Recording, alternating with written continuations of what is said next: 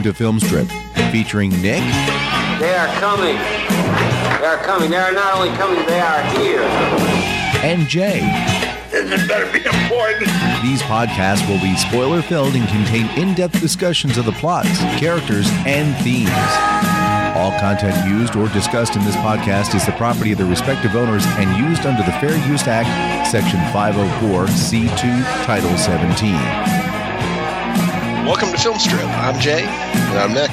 This is our review of Critters 2, the main course, starring Terrence Mann, Don Opper, and Scott Grimes. Directed by Mick Garris. Released in 1988 on a budget of $4.5 million, it grossed 3.8 million at the box office. So let me just ask you, man, was that cliffhanger enough for a sequel, uh, do you think? Well, we got a sequel to Alien with just the premise of eggs being on a ship, so why not get a sequel to Critters with the premise of eggs being on a farm? Yeah, yeah, I, got, I mean, I guess so. And uh, the setup this time is that the you know the farm has been abandoned, and the I don't know the the, the eggs finally hatch. I mean, you know, I love how they they go right back to what they had last time. I mean, they don't try to reinvent the formula here. Yeah, definitely. It's going to be the same town and most of the same cast. I mean, yeah, we're only going to bring back one of the family, Right. but the rest of the town folks are pretty much the same if they're still alive. Right, yeah, like Emmet Walsh gets replaced by Barry Corbin as the sheriff, but I mean, I've always thought of those actors. They're they don't look anything alike, but they act very similar. So that was interchangeable for me. I was fine with that. So uh, other than that, Scott Grimes got a few more years on him, and then we don't see anybody else. So yeah, that that's and and we get Terrence Mann and Don Opper back. So what else can you want? Uh, Playboy Playmate? yeah, we'll get one of those too. So, well, why don't you tell us, Nick, what in the heck is Critters 2, the main course about? Sure. The town of Grover's Bend, Kansas, once again is terrorized by little furry intergalactic balls of teeth and fur. This time, those eggs from the last movie are discovered and begin to hatch. As the Krites feed, they begin to roll together into massive, unstoppable balls of fury. Bounty hunters Ugg and Lee, along with Charlie, are sent back to take care of the problem where they meet up with Brad, who is in town visiting his grandmother. Along the way, Lee is killed, and Ugg goes back to his alien form in despair. Eventually, the townsfolk and Ugg lead the Krites to a frozen burger plant where they try to blow them up, but the Krites escape and roll towards the people who are holed up in a church. Just before they reach the building, Charlie crashes Ugg's ship into the alien horde, destroying them. But have no fear, Charlie parachuted out in time and he stays behind in the town to be the new sheriff. Yes, and Brad gets to kiss a girl because it takes him five minutes to do it, but he does. Yeah, Uh. yeah. So okay, so let's let's just talk about it here. The setup is that the Browns have abandoned their farm. Right, like it all looks, it looks destroyed. Like it looked pristine at the end of the last one, but apparently they just bailed out of town at the end of that last one.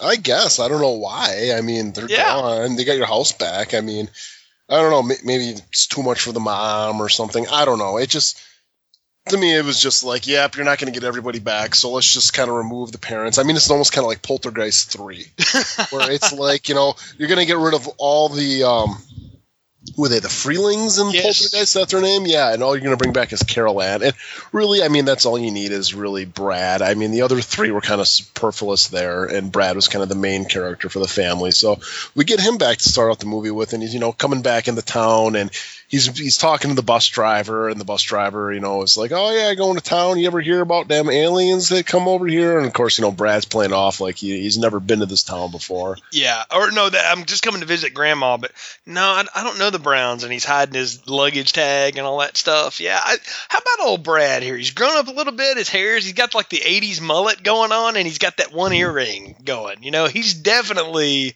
I mean, they definitely moved over to uh, I don't know Manhattan, Kansas, maybe. I don't know. They went to the city. They got out of Smallville, that's for sure.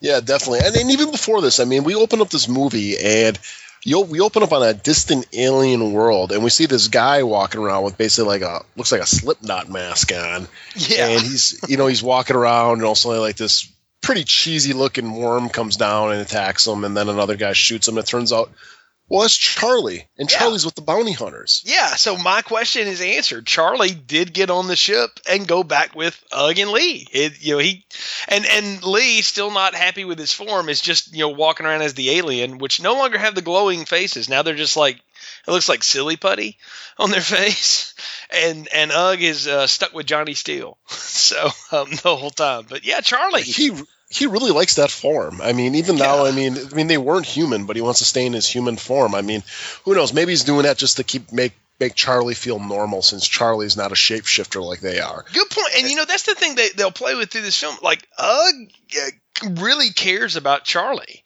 because when they get called back to Earth, the whole thing is Charlie's like, "Yeah, y'all aren't like uh, gonna leave me there, right?" And I love how Ugg talks like caveman for a minute. Ugg like Charlie, not leave Charlie. You know, like they, but it's obvious they've become friends. And you know, we see Charlie here.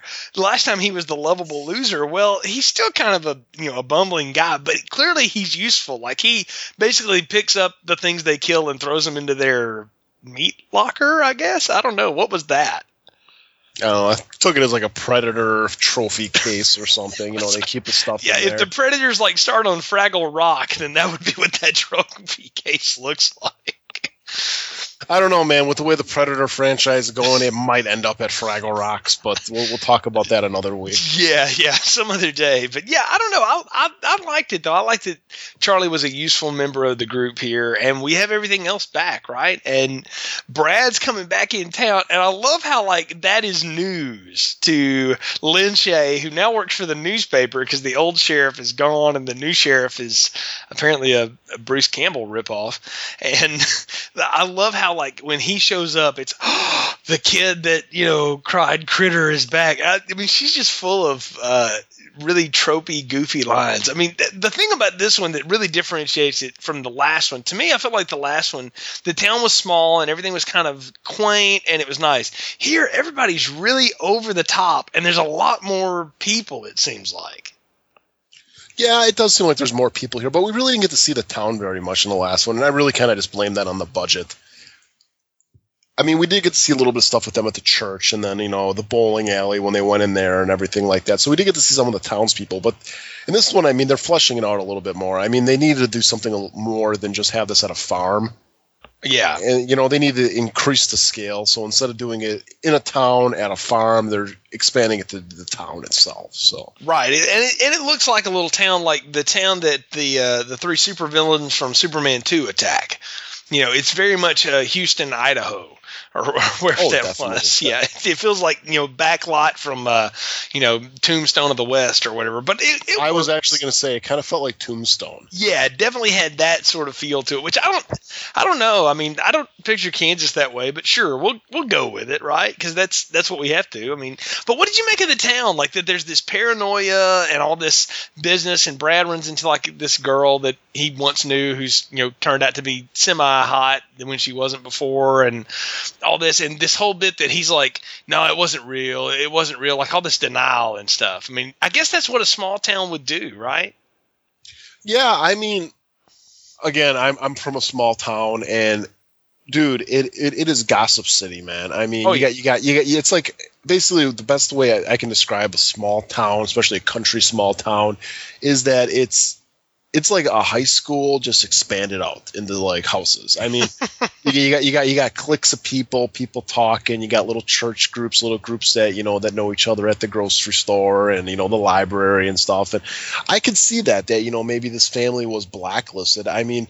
In, in reality, I mean, when you go back to critters, who really saw the critters? It was this family and the sheriff and no one else did so it's extremely possible that maybe that you know this family was you know telling people about it and they got labeled as crazy like dude this family's absolutely nuts got blackballed and they left Yeah, I could totally buy that. I mean, it, it, it just nobody would work with them. Nobody wanted to deal with them, and they just had to pack up and go somewhere else. Sure, you know. I think I, what I wanted was a dropped line of like where they all were and why Brad got sent back to Grandma, who is what is she like a health food vegetarian daycare? Who the hell is this woman? She's really strange. Yeah. she is very weird i mean the first thing she does is ask brad if he's eating red meat Yeah. I gu- I I guess that's kind of a little joke about the critters that that all they do is eat red meat i mean Yeah. Oh, they're gonna lay the red meat on heavy later, but we'll get there. Yeah. But yeah, she's like a. It seems like she's probably like an ex hippie, but she's way too old to be a hippie. That's what I thought. know? I'm like, she's pre-hippie. Like, I don't know what she is. Maybe she was a flapper in the 20s. She could she be that old? I guess. I don't know. She's she's different, you know. I guess she's like just crazy grandma, you know. Maybe maybe maybe, maybe she was like just got into the hippie stuff when she was like in her 40s and stuff, and was like the I don't know the the milf everybody hooked up with. I don't know. This movie came out in 1988. Do you want to know the, the feel that I got off of her? She reminded me a whole lot of Grandpa from The Lost Boys, which came out in 1987, really a year before this. Did you you remember any of that? yeah, definitely. I guess yeah, you know, yeah. What was he in the Lost Boys too? I mean, I guess he was too old to be a hippie himself, but yeah. yeah, I guess, I guess just kind of maybe just like a. They, they, they found the ganja, I guess that's what say, you know. yeah. the, the, the, kids were out smoking weed and they left their uh, you know cigar box in their room one day and grandma smoked that uh, weird looking cigar that was in there you know and got hooked Yeah. there i wrote a backstory to her There you go. There you go. You you and your rewrites for these films, I'll tell you, they're they're genius. So, but yeah, that's exactly right. She's you've got these di- this different set of weird characters this time, right? You know, you've got the you got some of the same old ones, but you got you know grandma introduced into this, so you know she's going to be part of the plot at some point, right? And the whole thing is like these two guys go out to the Brown farm and they they find those eggs and they take them to an antique shop and grandma winds up buying them and painting them up like easter eggs for the kids right and Uh, why why why why why can't she just go to the freaking piggly wiggly or whatever it is out there and buy regular store bought eggs. I think because she probably thinks those are raised on pesticides or something she wants serious free range eggs. So I don't know. I mean, it's a good, it's a good they- question. They, they could have totally played that up. That you know, like she was like some health nut. You know, like maybe maybe like one of these like women that reads like these magazines where it's like I gotta tie my my my menstrual cycle to the cycle of the earth type. You know what I'm saying? Like you know, oh. they, they- she puts on a headdress at night and she's like you know mother mother leaf or something. I don't know. I mean. Yeah, they, they could have done that where they're like, Grandma, why don't you just go get eggs from the grocery store? And like, oh no, those eggs are white, and you, can't. We got to use fresh farm eggs and stuff like that, or Yeah. free range eggs. And then uh, the one guy found these things, and he's trying to play it off like, hey, yeah, I got fresh eggs over here, five bucks a piece. You know? Yeah, exactly. Yeah, I, I don't know. I like though that the, the thing is they have to heat them up. Like you have to do something to wake those eggs up, right? That's the whole the whole point.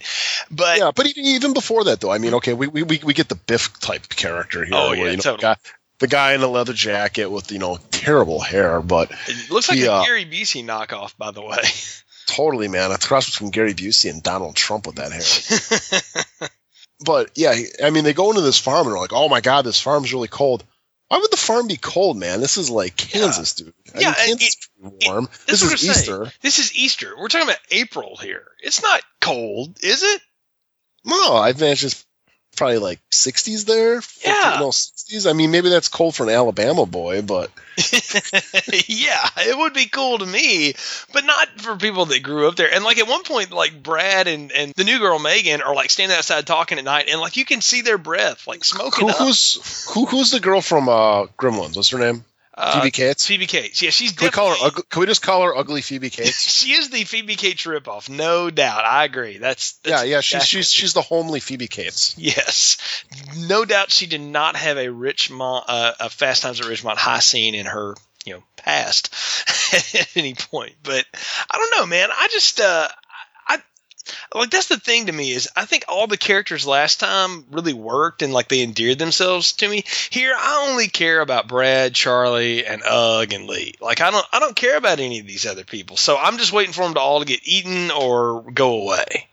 You know, you don't care about the sheriff. Not really, because he's barely in this. Like, I like Barry Corbin, but he gets like two scenes and then he's just gone. I don't know, man. I he it, he was too much of a caricature this time to me. Like, I thought the sheriff was actually pretty fun last time.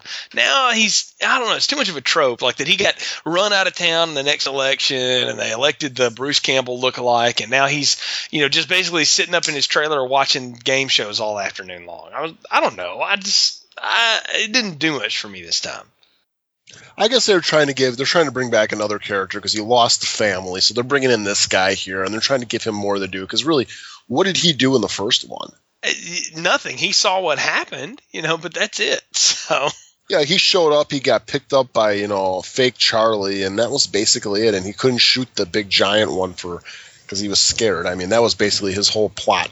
Right, and I'm wondering, like, why can't you bring back M. Emmet Walsh? Was he too busy? I mean, I don't know. I I don't know why they couldn't have got him back at least because if you had not seen the first one or not paid a you know real close attention to it and stuff, I don't think you would have known this was the same sheriff, would you? If, if they don't you know go through the extent to tell you that they do. Yeah, I mean, if I didn't know it was a sheriff at first. I mean, they're they obviously know he was an ex sheriff, but it's like, is that the same guy?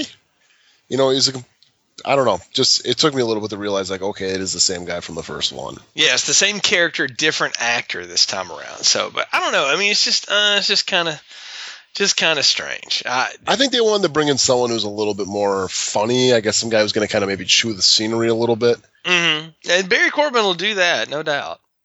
Yeah, I mean, what, what, else have I seen Barry Corbin in? You have seen him. Well, if you've ever seen War Games, he's the one of the Air Force colonels in that. He's been in.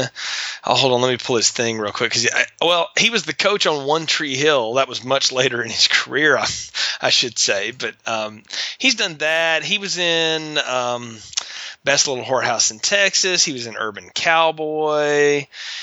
He was in the Yeah, he remake of essentially Dukes of plays- Hazard. Yeah, he So always he plays, plays the, same character. he plays right? the country bumpkin sidekick. You know that. Yeah, that's exactly who he is. Yeah, he looks really familiar, but even just going through his like you know his resume, Mhm. I don't recognize any of these movies that he's in. I mean, I've heard of him, but I haven't seen any of these. So. Oh man, I've seen him in all all kinds of my science project. I see this dude all through the '80s and the '90s. He was in No Country for Old Men too. So I mean, he's he's Oh, done. Yeah, he's done like serious stuff, but he generally plays in kind of light fare and is. I don't know. I like him. I think he's fun. Uh, I think he's interesting. Uh, one of my yeah. Well, I can get off on my tangent about what I like him in, but I. I don't know. I like the I like the actor fine. I don't think this character serves any purpose being here. Is what I'm trying to get at. I, I really would have been fine if it was just Brad going back. We introduce crazy grandma and girl that used to have zits that's now semi hot, or at least for Brad, she would be hot, and we just bring back the the you know the bounty hunters and Charlie. Like I don't need all this other. The, the town gets too big, it's the Stephen Kinging of this series. I want to just go and say, Mick Garris. No wonder you got chosen to do King films because they there's a lot of characters that don't need to be there, and you obviously know how to direct things like that. Yeah, definitely. I mean, let's. I mean, let's get into a little bit more of the plot here. I mean, you get you get you get everything kind of going here, where you know it's like this Easter celebration and stuff, and then the um the grandma buys these eggs from this like you know antique swindler guy or whatever, and uh she goes ahead and they paint them for like this. I guess like this town has like this big like Easter egg hunt. Like that's what this town is known for. Yeah, apparently so. Who knew? and it, it's pretty lame Easter egg hunt. I mean, cr- they did it like in the backyard of the church. I mean, Well- it wasn't like a big town thing where they shut down Main Street and they do it. It's like, Well, okay, hold on, hold on a minute. Though on that side, though, like it, they're having their Easter church ceremony, okay, which can be, you know, in small Protestant churches can be really like formal stuff, right? And they're going to bring out the sheriff dressed up like the Easter bunny in the middle of the service, and that is next level crazy. I think I, I did laugh at this scene though, because let's just get into it, okay? Yeah, They, they, they, they put these eggs all around here and stuff, and they start hatching at this point. And you get this sheriff who's kind of a dick, and he's putting on this Easter egg, Easter bunny outfit, and he can't get the crotch to zip up.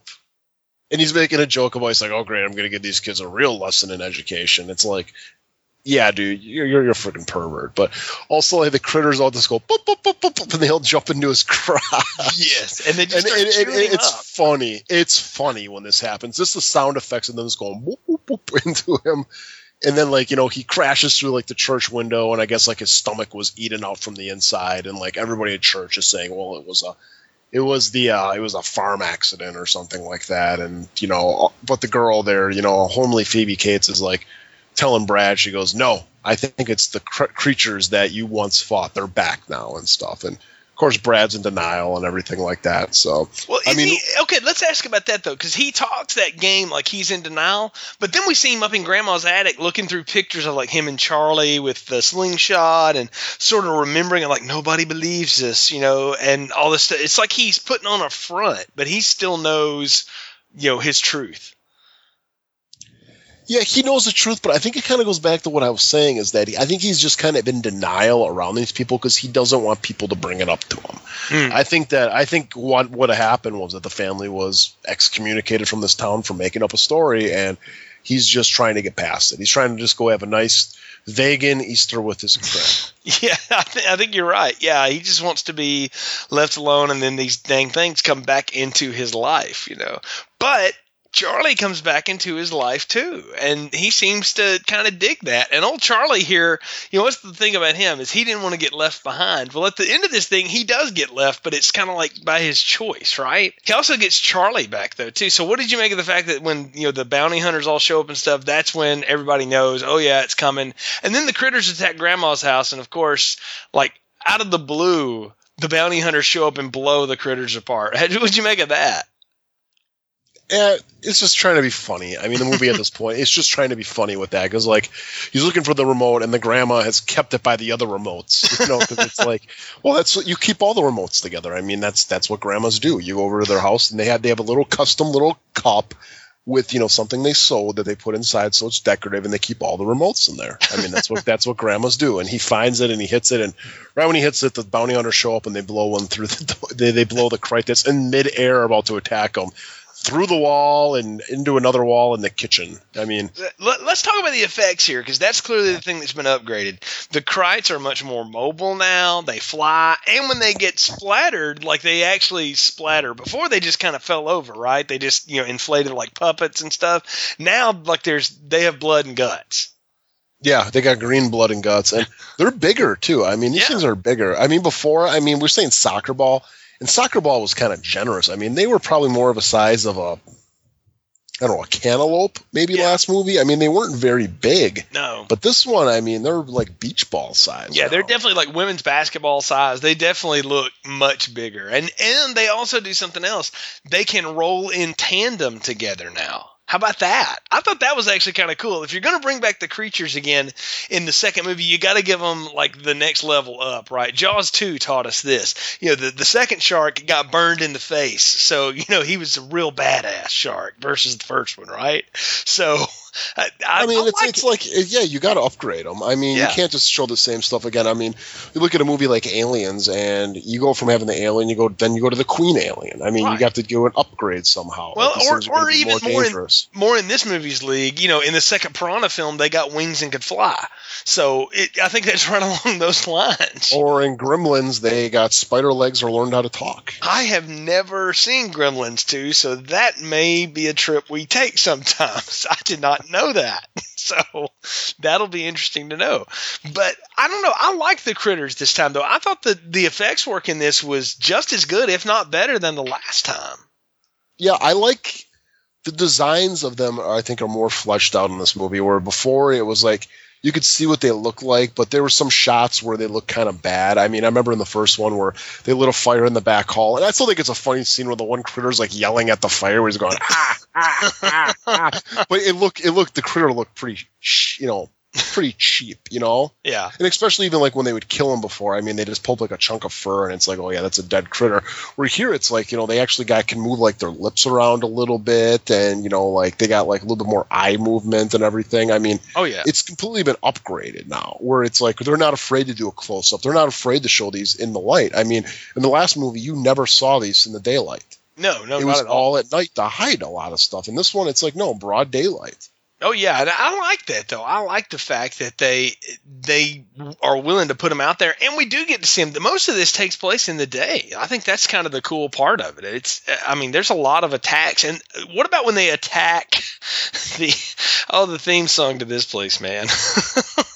the, you mean where Revenge of the Nerd guy's working? the hungry heifer manager? You call him Revenge of the Nerd guy. I know him as the Grease guy too. I mean, he's uh, that, and also the War Games guy, Eddie Deezen, who will always play the most egg-headed nerd you can find. Right? The hungry heifer. God, the nose on that guy. He was never given a chance. Well, what did you make of the hungry heifer though? And like the that this town also had like a meat plant, like a frozen burger plant. Uh I liked it. I, I thought it was funny. I mean, you got you got you got this song playing, and it's a catchy song. I mean, you, you heard it in the last episode as we ended the uh, end of the show. I mean, it's it's a catchy song. I got, I got it on my, I got I got it on my iPod. Do you work out to this? Do you get pumped to this? So, It's it's it's it's it's my song when I do deadlifts. I have a feeling I'm gonna have to make that your ringtone now. But yeah, the the critters here at the restaurant. It's it's a pretty funny scene because you get Ugg and Lee showing up, and you know these guys are completely trigger happy. We saw it in the last movie, and they just start blowing this shit out of this restaurant like it's you know almost like Dutch and Crew and Predator, where they're just like just laying out a half acre of forest. You know, it's like they're, they're, they're just shooting everything up. And I think it's actually kind of funny here, too. I mean, one of the critters falls in a deep fryer and he's all red and he's yelling and stuff. And then one of them, then one of them gets like his head, like, his top of his hair, like, shot off. So he's got like, he's got like the prodigy reverse mohawk. Yeah. And he looks in the mirror and he's like, bitchin'. I don't know. Like I said, I, I, I like the critters. I think they're funny. Yeah, we And should again- we should say this. They're like when they accounted them at the Hungry Heifer, the critters are dining on like the salad bar, beef bar, like they're just going to town, eating on all this stuff. nuts. Yeah, and then they see the um the bounty hunters come in, and they're like, "Oh no!" And it's like a scene out of the Muppets, and these guys just start Yes. blasting them. It's hilarious, though. I'm with you. I was laughing. I mean, I was like, "Man, this movie is really stupid, but this is funny." And, and I don't know, I kind of dug it. Oh, I did too. I mean, calling this the Muppets is it, it it's what it is. I mean, this is PG thirteen Muppets right now. Big time. If, if if the Muppets had a man eating pup Muppet, it would be a critter. I mean, that's what it is. I mean, it's almost like animal in a way. The way it's acting too. The way it's like, like I said, it's just they're going to town in this restaurant, just like ripping stuff up, and it's it's it's funny. It's like watching Cookie Monster eat cookies. Yeah, he's going just going crazy in here. going nuts. Yeah, and they blast a bunch of them. A bunch of them get away. That's where we see him rolling the ball. We should talk about Lee here, though, who's decided to still can't decide on what form he wants. And Ugg drops this thing about like when you choose a form, it's because you you know you respect it and all this stuff. So I'm like, okay, he's setting something up with that. Well, Charlie, when they first land, finds an old Playboy magazine laying in the the dirt and starts flipping through it. And uh, Good good good American good good good American literature. yeah, yeah. And Lee uh, it starts to transform, and we learn something about the transformation. Charlie throws up that picture of the the centerfold because he doesn't want Lee to be him, and Lee turns into a- Lee that's a girl, like uh, with everything. Like she pops out, and that we get you know a little toplessness. I was like, wow, remember when you could do that in PG thirteen movies? That was a long time ago. Yeah, I mean, God, it must. I don't know what these what these bounty hunters are like made out of, like their density or something. But it's just funny seeing like, oh, it grows boobs and rips the clothing off. It's like, Yeah, I know. it's like, yeah, okay, Oh, yeah, I'll go with it. I mean, we get we get a boob shot here. Well, but what's funny is like as she's storming across the field heading into the town, she's basically just wearing like a retro barbarian thong, and that's it. But by the time she gets into town, she's got the full gear on. You know, just the legs Well, you, are exposed. you, you, you had Charlie running after with the clothes going, yeah, you got to put this on, you got to put this on. oh, okay. so they, see, they, they, they did cover that. They did Oh, cover okay. that. Okay, okay, I missed that part, but that's a good point. Well, they get to town and they're blowing all this stuff up. And as it turns out, though, the critters have gotten smart and they lay a trap, and Lee gets like totally devoured. What did you make of that? That was big. I didn't expect to see one of the bounty hunters go down. Uh, I guess you kind of had to. I mean, it, it, it weakens the the chance the humans have of, winning. I mean, the bounty hunters showed up at the end of the first movie, and just their presence alone made the critters disappear. So you kind of had to weaken them down a little bit to make these critters more of a threat. I mean, they already are, you know, a foot and you know, twelve inches tall. So you got to make them a little bit more, you know, you got to got to make the threat a little bit bigger. So by killing Lee, you know, it was a shock. It was like, oh my god, I forgot this person died in this movie Yeah. And I think it was a good move on the movie to actually kind of it takes both the bounty hunters out because one it kills Lee, and then when Ugg goes there to see exactly that Lee is dead, he has like a panic attack or whatever, untransformed from Johnny Steele, and he's just kind of like comatose for basically the rest of the the movie. Well, yeah, So right. basically now it- it's it's up to Charlie and Brad now to like take over the human role. I mean, to take over the role of the bounty hunters. I mean, they got to be the heroes now. Right, and it's actually Charlie who does this whole little pep talk with Ugg that gets him back in the game after they, you know, they they're like, look, we, you know, they got the whole town around, the town's ready to take a stand, which is another Stephen King trope, you know, again, but I, they, you know they're all ready to do something, but they've got to have him there, and you know he gives him this little pep talk, and I love what happens is they essentially decide they're going to lure the critters who are all like starting to eat in mass together. They're going to lure them to the frozen burger plant in town, Polar Burger, I think it's called, or something like that.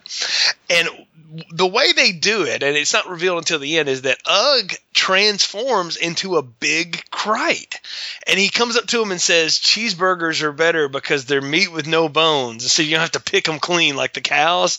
So all the critters, hundreds of them, roll toward this big meat plant, right? And they're going to trap him inside to kill him. And that's when he reveals himself to have, you know, been the insider. I kind of liked that. I thought that was smart. That you know, I had never thought the shapeshifter could just be one of them and trick them. Well, it kind of, I guess, kind of goes back to what I was talking about last podcast. Was these bounty hunters were bipeds, and I Mhm. guess it, that doesn't really matter. I guess they can really transform into what they want. I mean, the critters are bipeds in a way because they do walk, but I mean, it, it's a complete transformation. He went from being, you know, six foot tall down to being, you know, he's a bigger critter, but you know, probably 18 inches, you know, maybe under just under two feet. So it was, it's kind of neat to see, and I, I forgot about that too. I was like, I thought it was just, I thought that was just the leader, you know, critter. Yeah, Maybe they would have to fight in the end, or maybe he'd, you know, eat the rest of them and become like a big giant one. Because I remember little bits of this movie. I remember there was a big giant ball at the end. So Yeah. I didn't know if it was like all of them getting together, or maybe this big one somehow ate everything and then became the huge one. But yeah, it turns out it is Ugg. He helps him shut the gate, cr- cuts one of the critters in half, which again is funny. Anytime these things die, I laugh. And then Mhm. they blow up this uh, hamburger refrigerator building or wherever where they keep all the patties and up it's not they're not dead they get all together and they join a, they make a big giant ball Oh yeah, and I love this though because again, I was down with the fact that they would they had a, a new element. They could all form together and just be this rolling thing of teeth, and like they run down one guy, and as they roll over him, not only do they smash him, but like they strip his whole back off, you know, and it's just you know skin and bones in the back. I thought that was cool. I mean, I, it's cheesy, yes, it's total goofball stuff, but it's what should be done in this kind of movie. I mean, we've already killed the Easter Bunny. We you know we did all kinds of crazy stuff. We might as well have them be a rolling ball of butcher knives. well again it goes back to the little aliens thing. I mean you need, you need a bigger one in the sequel to take them on. And so then we get you know it's heading it's heading to town and they realize real quick like oh this thing's going towards a church man. It's going to take them out. It's going to take out all the children. They, it knows where they are. So it's going back in the town. So brad and uh homely uh phoebe cates get in the get in the pickup truck and then they're heading back there. And they're trying to stop this thing. They're trying to knock it off its path and you know trying to stop it. And you know they end up crashing their car and they they they knock it off course but it circles around and it's going right back towards the church.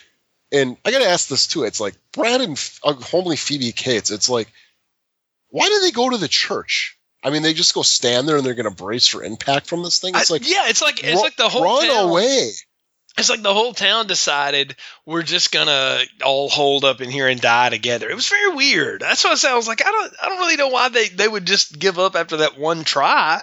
Get some more TNT and give it another shot.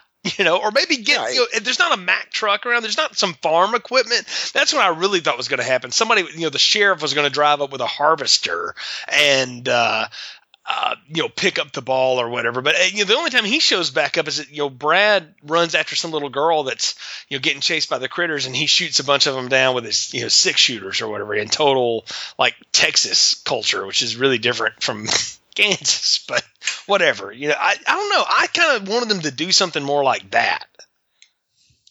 Yeah, I mean, I just didn't like that they're all just standing there like ready to give up. I mean, these things are not invul- you know invulnerable. You know, it's like they're, they're they're very very susceptible to like any type of you know attack you're going to put at them. But they all just kind of like huddle together, start hugging, like, oh, it's over for us. But of course, Charlie then you know shows up. You know, he takes off after the uh, big, or even before the giant ball critter comes out, he takes off. Everybody thinks he's just being a coward. Well, it turns out he went and got his bounty hunter ship, and he does basically a suicide run into the ball. Yeah, exactly. Like he does a big crash into the ball, and it blows every you know blows him to bits. And what did you make of that? I mean, did you like that you know turn for Charlie this time?